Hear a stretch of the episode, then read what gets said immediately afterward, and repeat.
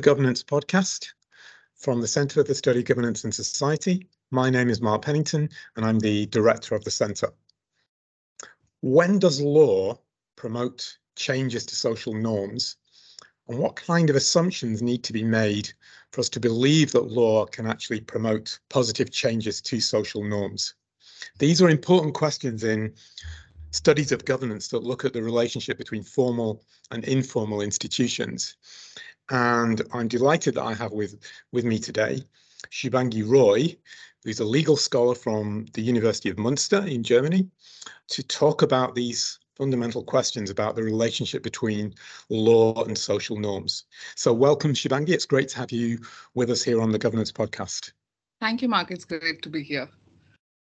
Okay, so just to start off, I wonder if you could just say a little bit about given your background in law, what got you interested in this question about the relationship between the legal system and the ability of changes in legislation to bring about changes in social norms? What's the sort of context that got you interested in this pretty fundamental question, actually? No, definitely. So it's interesting because my context explains a lot because I come from India and I studied law. My law school, five years of law school was done in India. And we have extensive laws. So we have one of the lengthiest constitution in the world. And in, and generally in India, we have aspirational laws. So it's very clear that things will not happen overnight, but we believe that the law should reflect the best of India. So we have a lot of laws and very aspirational laws. But it was very difficult not to then step out of the classroom and wonder what happened to those laws. Hmm. And that's where the investigation started from. So the context, I'll I'll give you one case, one legislative context, which we'll keep through the next discussion, and it's about dowry. So I started with asking why laws don't help change the social norm of dowry. So, dowry is the context where girl's family pays groom's family money in, con- in exchange of arranging the marriage. And in a context where over 90% of marriages are arranged, the quantum is a lot. And so you understand the quantum of dowry also, that's two to three times of the family household income. So it's it represents a lot of money. And because of it, you have female feticides, underinvestment in girl education, because it's just too expensive to have a girl and then get her married. So we criminalized the practice in 1960s.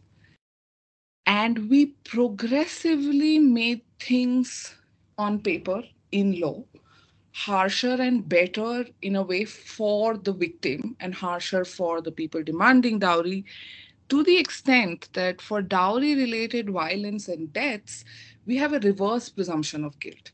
So that's the highest you can do on paper with law, right? The assumption hmm. is that the moment a complaint is filed, the husband, his parents, and his siblings, so like an entire group of people, including elderlies, are presumed guilty hmm.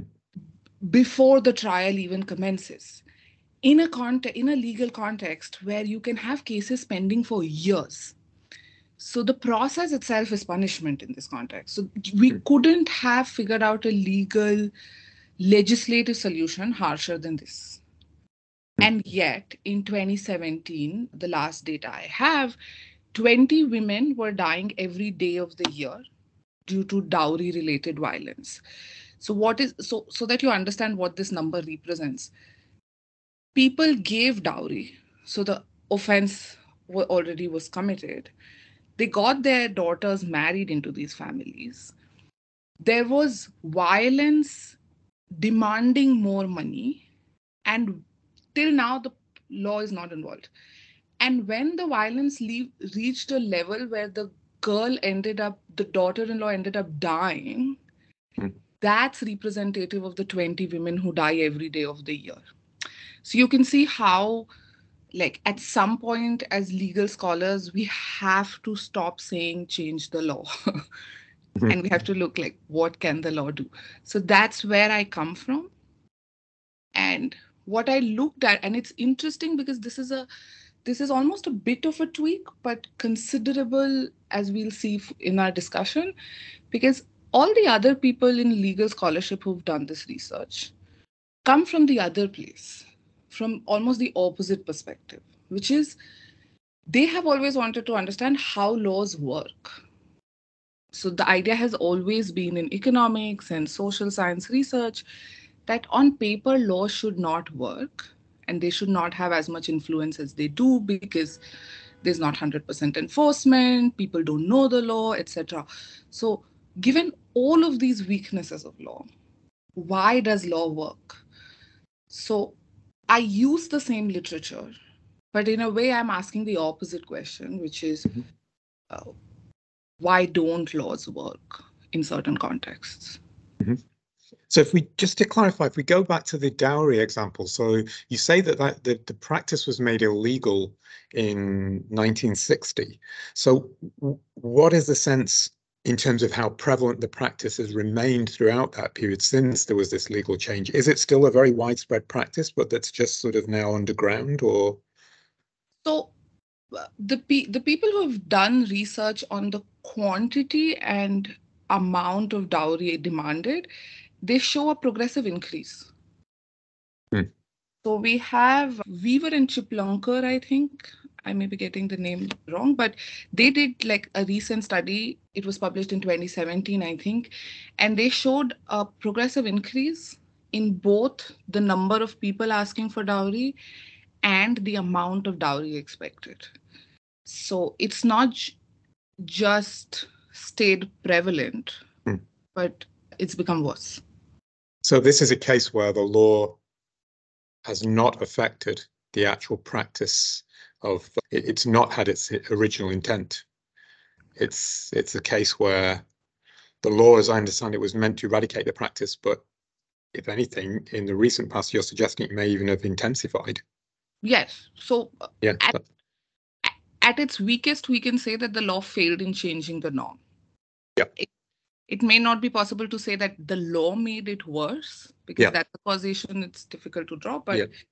It failed that much i think we can say safely so that that's a good opportunity to sort of get into the heart of thinking about these relationships here between law and norms so what kind of hypotheses have people put forward for why the law may not have worked in this place, in this particular kind of instance. What kind of theories are out there that try to explain why, if you have a law that that bans dowry, people might still actually carry on engaging in the practice? So for the longest time, we kept focusing on the law not being enforced. And that's kind of the signature move we make as lawyers, yeah. which is where like, if it's first you talk about legal design, so there were some flaws, some small things. We criminalized the act of giving dowry. That means that even the one giving dowry could have been persecuted. So then who's complaining? But then we we slowly over time corrected the legal design flaws. Yeah. And then there was the enforcement discussion, and there still is, which for me is where the problem lies because in recently also in 2015 16 and almost periodically every few years a matter comes to high court or supreme court which is shocking enough the hmm. girl has been brutally killed or it shocks the conscience because at a at a society level somewhere we all agree that it's a bad practice. And the court's response generally is often to go okay so the state needs to do a better job enforcing it. And then they haul up the state government. The state government says that they're trying to you know so the matter goes back into it's not working because there's just not enough will on the political will to make a difference so largely that's the one that's where most of the discussion lies how to make the law better and your perspective actually indicates that looking at simply enforcement issues isn't necessarily the best sort of starting point for thinking about why the passage of more laws doesn't actually translate into these kind of transformations in norms. So I wonder if you could say a little bit about why you yourself are skeptical of the kind of lack of enforcement theory. So for me, there are two parts to it because the first part is realistically speaking, when it comes to dealing with things like norms, which are heavily embedded in your community, enforcement necessarily requires active participation of the victims and potential victims and whistleblowers from within the communities. Achieving that level of community participation again requires us to look at the community. So the law in and of itself will not make a difference.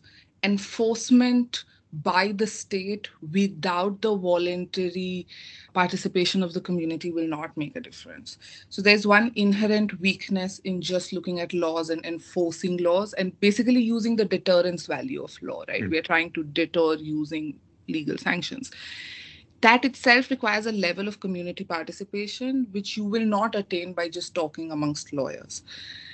The second part, and that's kind of what we can discuss today, is how law is animated in the society cannot be understood without understanding the society. So, what we understand by words like dowry, right? And what is criminally punishable dowry is in a way mediated between the two families arranging the marriage. So, am I calling it dowry or is it expectations, which is often the common parlance word you will use in talking about the wedding? Is it just the gifts you would want to give to your daughter?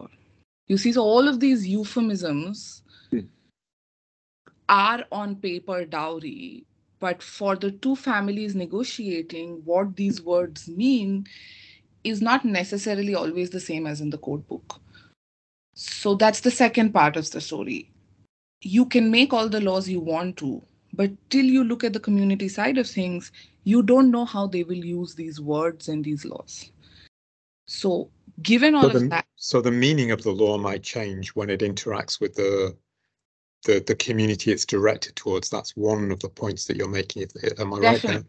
Definitely, yeah. both the meaning of the law and how we use the law.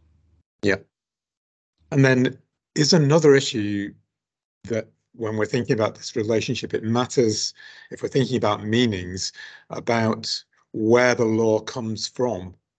So how is that how the law is actually perceived? So does the community perceive it to be done to them or imposed on them by a group that they may see as distant or alien, which certainly if you're thinking about, I mean, in many countries, when people talk about the experience of marginalized groups, they speak about often those who pass laws or enforce laws even as being in some sense alien or seem to be antagonistic to the community and that affects whether or not people actually are likely to enforce them in multiple arenas.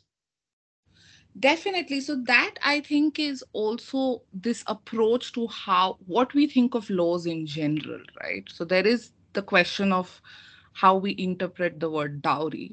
Mm. But then there is also this part of how we receive any law from a state.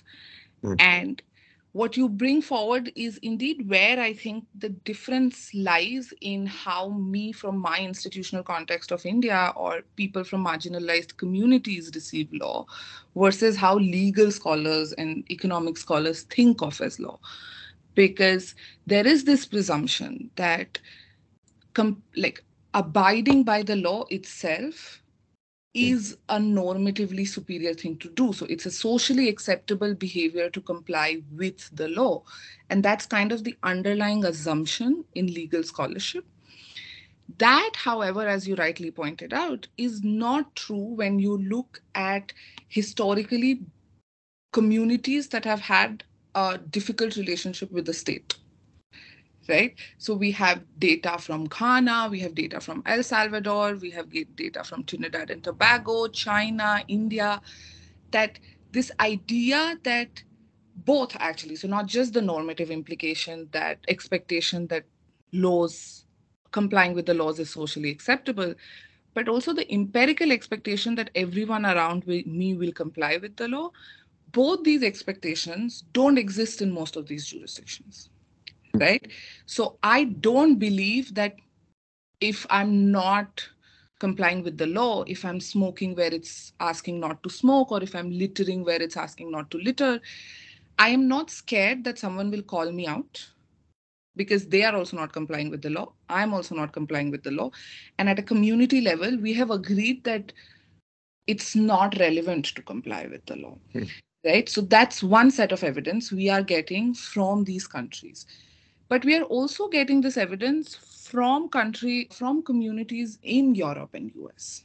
So research done on legal cynicism in marginalized communities, which have always felt targeted by the law for their heterogeneous preferences or for the relationship they have with the police, at some point in their relationship with the state, the trust that law reflects morality, that law reflects what is socially acceptable, that law re- reflects normatively better behavioral options was eroding. Hmm. To the extent that in one of the studies where they studied three Philadelphia neighborhoods, the title I think was called We Don't Call the Cops and Here's Why. And it discusses really how, for most of the disputes, and this can involve violent disputes, the community just prefers finding solutions amongst themselves rather than hmm. go to the state because we don't trust state and state agents to reflect our normativity. So that's the second condition. So the first one that we discussed was customs help clarify what laws mean. And in a way, there's a dialogue between the custom and the community about what the law must mean. So that was in reference to a particular law. What does dowry mean? What does sexual harassment mean? That's a negotiation we do at the community level. And that and this is the second condition, which is we have to, before we make a law and presume that it communicates something to the people, we have to ask what law generally communicates to people in this context. And oddly, just thinking, just thinking there about the relationship between the, these two factors. So, if we're in a situation where the law is being passed by a group that in some sense is seen to be antagonistic to another group, like a marginalized group. That could, on the one hand, make it less likely that those actors are going to follow or to enforce the law. But it could also, to go back to your point about what happened in the, the dowry case, just mean that those actors, insofar as they receive the message from the law, they, they decide to reinterpret it in their own terms. So in the in the dowry case, even if the negotiations don't take, even if the law has an effect, if the negotiations don't take place in the way they used to do, they still take place. It's just people have changed the terms in which they sort of describe them, or perhaps the the sort of context in which it happens. So, is there a relationship between those two factors they're operating? Yes. So these are the two alternatives. I believe renegotiating how we think of these words and these specific words with respect to specific laws is a smaller problem for the state in a way than when we get completely alienated. Yeah. So so this is the interesting part because when we talk about how law changes behavior, we are very cognizant of the fact that shame has psychological cost, right? And the presumption is that community in a way enforces law by shaming each other for doing things against the law and that's kind of the bedrock one of the bedrock uh, mechanisms through which law changes behavior. Except the literature and psychology will tell you that there are other routes through which you can minimize the psychological cost of shame. And in a way what we are discussing are two other routes. The second route is and especially in systems where you're seeing a lot of other people doing the same thing, right? We kind of all decide to renegotiate what these words mean so that all of us, like, I don't want to shame you because you are doing exactly what I'm doing, so you can call me right out. So we'll just figure out a way of tiptoeing around the issue, right? So minimizing the psychological cost by looking around us and saying everybody else is doing it too. So like the one of the papers that best describes it, the title only covers it up, which is I am a hypocrite, but so is everyone else. Right. So that's a way of minimizing any dissonance we may be feeling if are not doing the right thing, minimizing any shame we may be feeling if someone calls us out. So that's in a way what we are doing with calling dowry expectations and asking for a car. the but at least for me this is a little it's still very problematic from the point of view of achieving the goal of this law but at least we are still not saying not alienating ourselves from the concept of law itself. The third and this is the more problematic part that we're discussing the third way of reducing the cost psychological cost of shame is alienating ourselves from that self concept and that's something that we are very well aware of even within the legal literature. So whenever you have teenagers who have been incarcerated we often see that this like because they have felt so harshly treated so young in their life that they feel constant reactance against the state mm. and to an extent that sometimes the contrarian identity becomes more important so i will not just ignore the law mm. but I will take pride in being the outlaw. In, in breaking it, yeah, in, in going against it, yeah. Right. So this is the alienating side of shame. Hmm. So the fact that we recognize one of the three things, which is, oh, the psychological cost of shame may make you not break the law, is good. But then we have to also consider these consequences and these costs of using shame to create change through law. Okay, so you offer, as I understand it, quite a distinctive type of theory to explain why some of these attempts to ch change the law, change norms rather, by using the law can often fail in certain contexts. So as I understand it, one of the things you're saying is that the more you rely on the law or laws to try to change social norms, the less effective this kind of strategy becomes. So the more laws you have, and if you're speaking about the Indian context uh, in the beginning there, where there's actually quite a lot of law in place, I, the less effective that that law may become. Now, I wonder whether we could just work through, to, for the, the benefit of the listeners, what the stages of the argument there are, and how the kind of view that you're putting forward question some of the other views that have been sort of put forward in this area. So as I understand it, one of the theories that you're sort of questioning or pushing back on is the idea that the law can operate through a kind of expressive effect where if you pass a law, even if this is in a country which has got what development theorists would describe as a low state capacity. So it may have relatively low capacity to enforce the law through the, the police force or the civil service, whatever the mechanisms may be.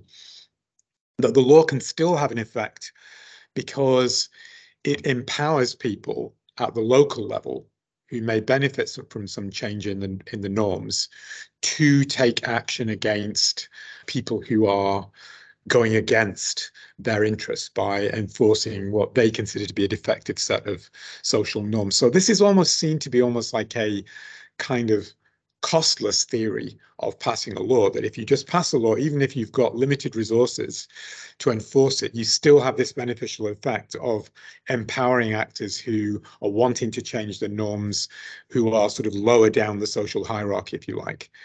Now, I wonder, can you say a bit about why is it you're pushing back on this kind of theory and actually saying that the more laws you have that try to perform this kind of function, the less effective they may actually be, which is what I understand your argument to be or part of it. Is that right?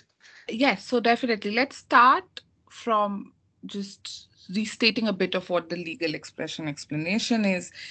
It presumes, so we have a lot of literature in economic psychology, law on how we care about what other people think and do right? So depending on which domain you're from in social science, we have coordination games, cooperation games, we have these informational proxy that we use other people's behavior as in uncertain times. So there are all of these economic reasons why we care about other people's behavior. And then there are also psychological reasons. It matters to our self esteem that my mother likes me and that you think I am good at what I do. So, given, so this part of what we already know in social science was used by legal scholars to say, look, we care about what other people think and do, and we want to anticipate that. And then laws sometimes can give us this information. And therefore by mere expression create change because we will voluntarily comply now right? Because we anyway were looking for this information and law is acting as proxy about this information. Yep. so you don't need enforcement. Law is having a symbolic value and it is telling us in this case of social norms it is telling us that it is bad to take dowry. People think that dowry taking is bad and just putting this message out there and communicating this message with the people can create change in and of itself. Hmm. the reason i'm pushing back against it is for the same reason that i loved it initially which was that it was a eureka moment. I was like oh wow i don't need to rely on state capacity to create this change. If we have enough political will which we have had in india to pass a law against these norms, then all I have to do is just make sure that everybody knows about it and the rest of the job will be done. So and what's and what's the worst case scenario? The worst case scenario is it will be another law on the books and too bad nothing happened. And we are assuming the so that we are clear, we are assuming there was no enforcement. Yep. Right? We'll open quickly the can of worms in the end what happens if there is selective enforcement? But let's assume for now that you have two alternatives. Law communicates socially acceptable behavior or law becomes a uh, word in the code book. So if these were my two alternatives and this was all that was associated with legal expression we should have more laws because you don't know which one will stick and that's kind of the model we worked with when you have so many when you have such urgent issues of like real lives getting affected people dying you think let's try it and see what happens. The pushback i give is every time we try it there are certain costs that we are not recognizing. And these costs are making sure in a way that future laws also will not have any expressive power or influence for that matter. And my argument goes as follows. So, first question in the Indian context that I'm talking, in the dowry context that we're talking, what is the likelihood that law will have expressive power? For it to have any expressive power, we need two conditions to pre exist. So, this has nothing to do with the actual law of dowry Mm. this insti- these conditions should already be embedded in the institution the first is that i should have better knowledge of the law or at the very least i should have better knowledge of the law rather than in comparison to the social custom right so.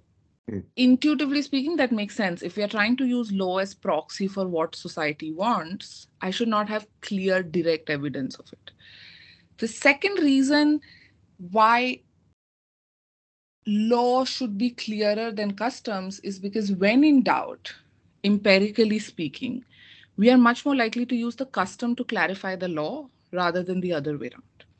And we have evidence on it when it comes to words like sexual harassment right? What does that word mean? On paper, it seems like a rather clear law, right? Don't indulge in sexual harassment at workplace. But when participants in a U- in UK workplaces were asked what they think is criminally punishable sexual harassment, rather than thinking of the law, they were looking at their own normativity and the people around them in their workplaces to decide what it means. So, what that meant problematically for the legal expression explanation is the more frequent casual sexism and harassment was in the workplaces, the more we assumed that this must not be criminal. Right? It's the same with domestic violence in Indian communities. The higher the level of violence, the more women presumed that low level violence, clearly criminal in the law books, must not be and you, we understand why because it's difficult for us to accept that people we live with work with our fathers our husbands are criminals. So if there is any scope of interpretation in the law i will interpret it in favor of the norm rather than the law. So that's the first condition that we were talking about. The law should be so clear that there is no scope of interpretation because we are dealing with a social norm. So the moment there's any confusion, we'll use the norm to clarify the law. The second condition is that there should be empirical and normative expectation that people within the right reference group should comply with the law. Now, the way legal scholarship deals with the issue is by assuming that the people we care about is like a homogeneous whole, right? At best, when we want to be cognizant of the fact that we have more complex social lives, we say local laws are better representative of the diffused public opinion, diffused public opinion being the word, than the national population. Except if you look at around you and the scholarship on the subject in social identity and groups, our self concept is made of multiple identities, and very different people matter for each of these identities. Right? So it's not just that the local laws may not be representative of what I think. What I think is also shaped by very different reference groups for different topics. Right? So when I'm at a conference in UK, I'm going to look at other colleagues to decide what is the social etiquette. But when I'm celebrating Diwali back home in India with my family, I'm just going to look at my family and my community so it's not even India or Delhi that reflects my Diwali celebration, it's my family. So the idea that law is reflecting a common public opinion, and that's where I want to embed my own behavior in, is problematic to achieve in most contexts. Mm. But then, if this is the condition that you need for legal expression, the next question is law should have no expressive power in any part of the world right because this idea that humans have a mosaic self concept is not a india specific issue you have as many social identities as i do but the reason it still works in some examples like the us uk south korea examples that we have on the literature it's because no matter where you look so, no matter whether you're considering your family, your colleagues, or your friends, there is a base level empirical and normative expectation in all of these different groups of people that legal compliance is a good thing. Right? And as we already discussed about marginalized communities and literature from india etc this expectation while it can exist it does not always exist in every institutional context. So, where it exists, legal expression is more likely to have an influence, right? Because to shame, I must be confident that I've, like, let's say you are smoking in a public area where smoking is not allowed. I hate the smell of smoke.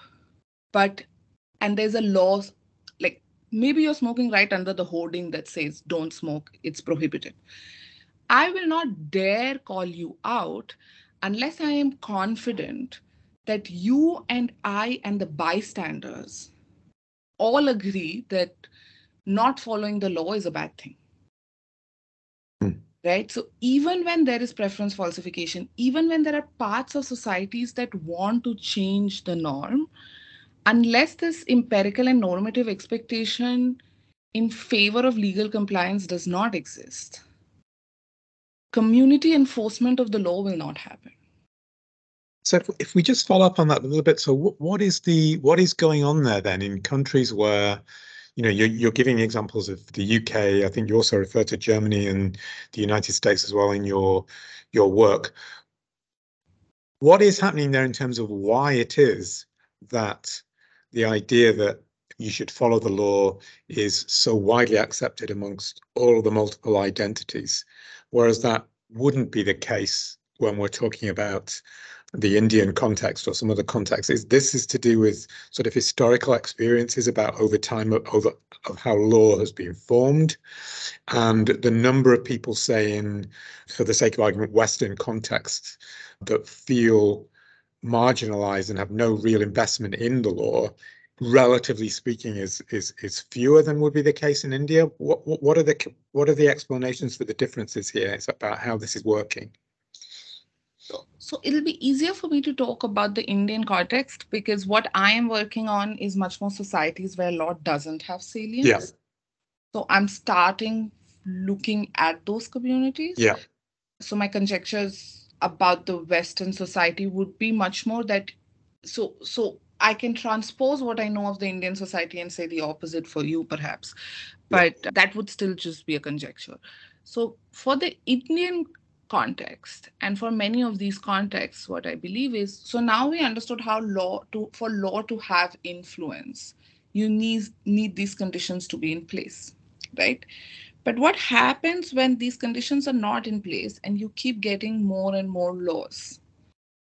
Hmm. And that's what we did with India because we yeah. got indi- because by the time we got independent and started exploring our own legal system, etc., the concept of laws changing behaviors and laws governing people was already rather well developed across the globe. So we kind of transplanted that idea. We continued with certain laws from our colonial times and we had all of these laws, and we wanted more laws. And the more laws you were getting on the books, which were clearly not being complied with, the more it reinforced the fact that there is no empirical and normative expectation that laws need to be complied with. So then we got stuck in this low compliance equilibrium where the presumption is that laws are not complied with. And I know that even in other countries where people who have been part of these communities and countries, telling them that, hey, this is the law, does not change their behavior because they need a little more to believe that this particular law, as against all the others in the books, will actually be complied with. Right? So even in uh, in the South American example, we have this interesting study on institutional insiders and outsiders, where a new IP law, like the intellectual property laws, were developed.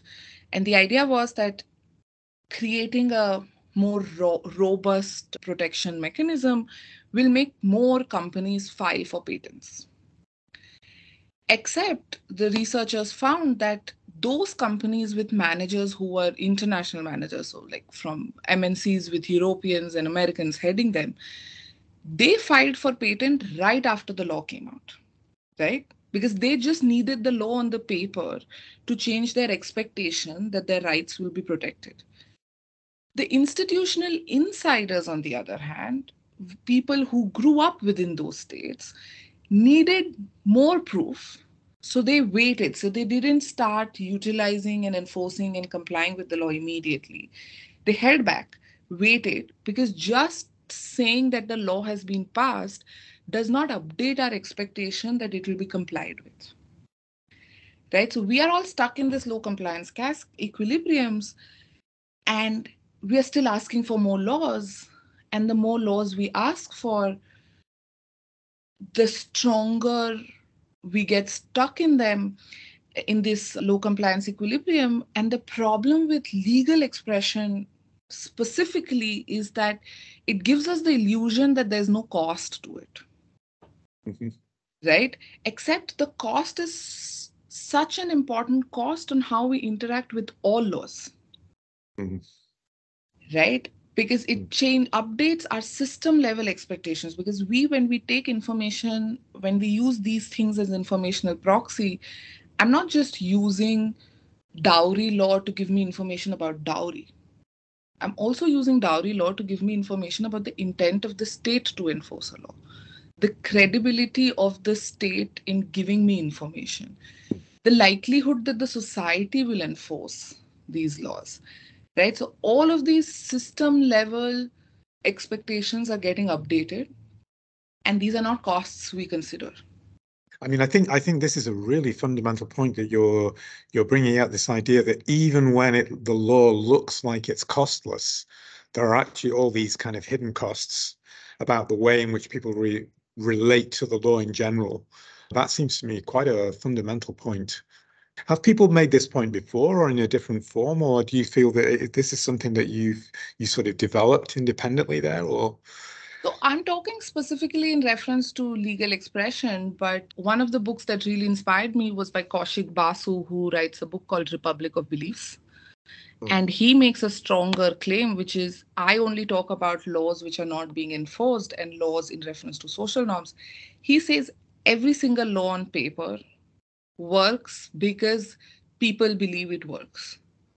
Mm. Right? So the for him the fundamental question is how do we make people believe that laws work for my part of the world because we don't have this belief in place for mm. your part of the world you have to be careful that now that people believe laws work let us not over exploit it so that they are forced to update this expectation and they start believing that laws okay laws sometimes work sometimes don't. Because we know once they enter into that the likelihood is they will cascade towards the low compliance equilibrium. Mm. and we see that with the with how people were because of all the politicization around covid pandemic the vaccines the lockdowns like you start seeing the skepticism right? Yeah. And that for me is problematic because being stuck in low compliance equilibriums like india i'm telling you like the influence of law corrodes very fast no, that's that's fascinating. It really is. So I wonder if we could move on the final part of the conversation then to, to think about if if it's the case that in many of the situations you're looking at using the law to generate these kind of have these expressive or symbolic effects doesn't work in the way that people who've theorized in that way have suggested. Then what are the strategies that can be used to try to change what people may often think to be, you know, for good reason, to be dysfunctional social norms in situations where the law may be ineffective or having more laws is actually going to diminish the power of the law, law overall. So if we are dealing with cases like dowry or, I mean, other examples that I think people would be give would be foot foot binding of, of girls in in China, female genital mutilation, some of these other practices that many people have sought to use law to change.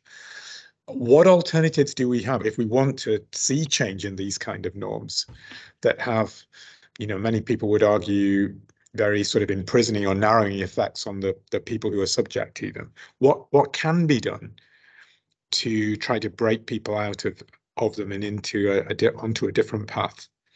So I'm happy you asked that question because sometimes when you ha- end this conversation where we are at right now, the assumption is that I'm saying that laws don't work, so don't do anything. Mm. But we have to look at it in a short term and a long term, in a way, findings from what I'm saying, right? Long term, when we are using law, we have to consider the cost on the system level costs we discussed. Short term, this discussion is giving us some ideas, which is law doesn't have expressive power because it's law. Law has expressive power because people have certain empirical and normative expectations on what others are going to do.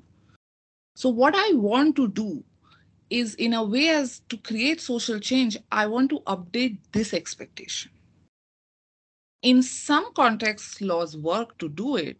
Good for you. If I'm recognizing that's not the case for the specific problem at hand, what the root, like the process through which the change will start is by changing this expectation. And it's good that you brought up the foot binding case study from China because that's really one of those cases where we see this happen. So Gerry Mackie wrote a book, wrote a paper on this where he highlighted how foot binding and the practice of foot binding in China changed over one generation. So that means more than I think 80% or 9 85% of women had their foot bound in the generation before me and then in my generation, I think it fell to less than 10%.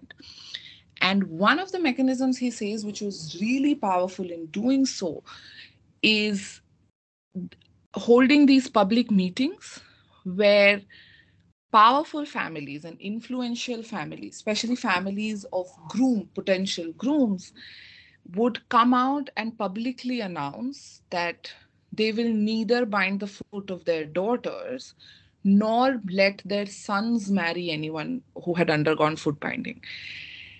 And because this public meeting changed the empirical expectation we had on what others are going to do, it led to widespread change. And this, mm. and we have had UNICEF working papers on this topic suggesting a similar response, a similar policy approach to female genital mutilations in Africa, because that's also a very similar coordination problem you see in countries like Senegal, you have parts where only 6% of people practice it, and then parts where 90% do. Because the idea is to keep your daughter marriageable, etc., and then to mm. all those norms have a strong empirical expectation attached to it, which is I will do it if everyone else is doing it. And if we could and because it's community and it's local community right? It's geographically concentrated communities. That's what we are seeing with the 6% and 90% variation. So it will be easy to hold a meeting like this. But because we have been obsessing about only law sending the right message mm. we're not exploring these. In india we have I, I would love to find out it's an empirical question how successful it is but we have a matrimonial site called nodowry.com and the idea is if I'm going to put my profile on it, that means that I'm saying no dowry. Mm.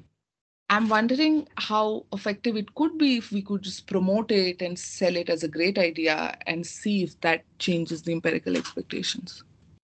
Well, this is, I mean, this is a really interesting question because, I mean, if you, what, when you mentioned the idea that in the Chinese case, they had some kind of a public meeting, a forum within which these kind of questions were discussed, what was the? I mean, I, am not from. I don't know the details of that case, but what was the process that brought about the actual forum? So, was this something that was sort of generated within the community? Was it something like external agencies came in and organized these meetings? So, where does the what, what's the direction of the the sort of process here in terms of who gets the meeting off the ground or who spots an opportunity that maybe by having this kind of meeting, we could perhaps prompt a change in the way that the practice operates? So I will have a tendency to say that there is not a fixed recipe. Mm-hmm. So even in the Chinese context, this wasn't the first thing they tried. There are stories, and Mackie also discusses it on how initially the idea was considered bad and barbaric only because the rulers had someone from the outside come and discuss it with them. So the process is not as clear cut. So I don't think it will be problematic to say that, let's say, in the African communities or in the Indian communities, we can have outside influence. So the state can get involved in creating these public communities. That, in and of itself, will not be fatalistic for the hmm. change we want. But then at the end, as long as we remember, the goal is to change the empirical expectation on what the others within the right reference network will do. Hmm. As long as that's the goal we are working towards, you can have institutional outsiders and insiders mix and cooperate and find a solution. So that part is not as rigid, but we hmm. need to be clear on what it is we want to achieve. Again, that's, I mean, so you're saying you're not, it's, it's a very nuanced position because you're saying you're, you're not against using law as, as such. It really very much depends on the context. And equally, the kind of form of the arrangements that might be not using the law, they could also be quite varied in terms of the kinds of actors who are providing these kind of fora that could facilitate these changes to come about in the way that people's expectations are operating in these settings. I think that's a very, uh, it's quite a complex picture, but quite a quite a compelling one, I think, in many ways. Right. I would I would be the last person to say that you should not at all involve laws. I will be out of a job otherwise. But yes, the point is even with the best intentions of the law, and this is just quickly to add a little bit of an asterisk to this discussion, we assumed a few things just to complicate the matters, which is not always there. The first, we assumed there was 100% political will mm. to make a difference, right? So we are assuming all the state agents are very much on board on creating this change. Hmm. Second, we assumed that there will not be any selective enforcement of these expressive laws because that adds another layer, right? If you have so many laws on paper, most people are not complying with it, including the state agents. Hmm. Right? That means that we are giving a lot of power to state agent because as a police officer, I know that I can haul up anyone and I will find two laws that they're not complying with. Right? So I am completely removing all of these concerns with enforcement, state excesses, lack of political will, etc. And I'm saying if we manage to find laws which are well intentioned, how do we make sure that they create any change? And then we can go to the discussion we had. Okay, well, this is the discussion we've just been having, really focusing on work that you've been doing, as I understand it, over the last several years. I wonder if you could say just before we close where you're taking this next. What is the what's the what's what's the next project? What how are you going to take this research agenda forward to to the next stage? What and what kind of questions will you be looking at in the the next phase of your work on this? So the first, so the next thing that's going to come up hopefully is a book which talks about these problems and these issues of how law influences behavior, but in a more integrated approach. So that's called the book is called When Do People Comply with Laws? Hmm. And it's an integrated approach to compliance. And the idea is really this, which is instead of just looking at specific case studies of when laws were successful, right? And just saying, hey, this is another mechanism through which law makes a difference. I'm looking at really the conditions under which different motivational mechanisms work. So, what are the conditions under which law will have a deterrence effect? What are the conditions under which law will have an expressive effect? What are the conditions under which law will update my opinions and attitudes, right? Independently saying that, oh, smoking kills, and a law tells me that, will that update my attitude and opinion on it? So we know that there, there are all of these mechanisms through which law has successfully changed behaviors in the past what we don't know is when. When does this work? When does that work? So that's the first part of the project, which is I want to explicate the conditions under which these different mechanisms work, right? And it goes back to not understanding why it doesn't work for India, right? So that's always the underlying motivation. Once that's done, and once that project, so that conceptual part is already over with, now I'm going to go back to India in a way with the new tools and try to understand what is missing in the conditions and what homegrown solutions we can have for it. Because now we have moved away from studying successful case studies in countries where law has salience. And I want to see how to use laws to create change in countries where law doesn't have salience so that's the empirical part of the project which hopefully i'll be doing in the next three four years.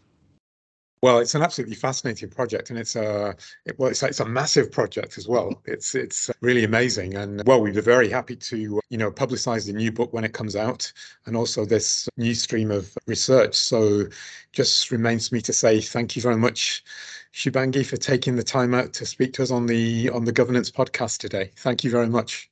Thank you. It was a great pleasure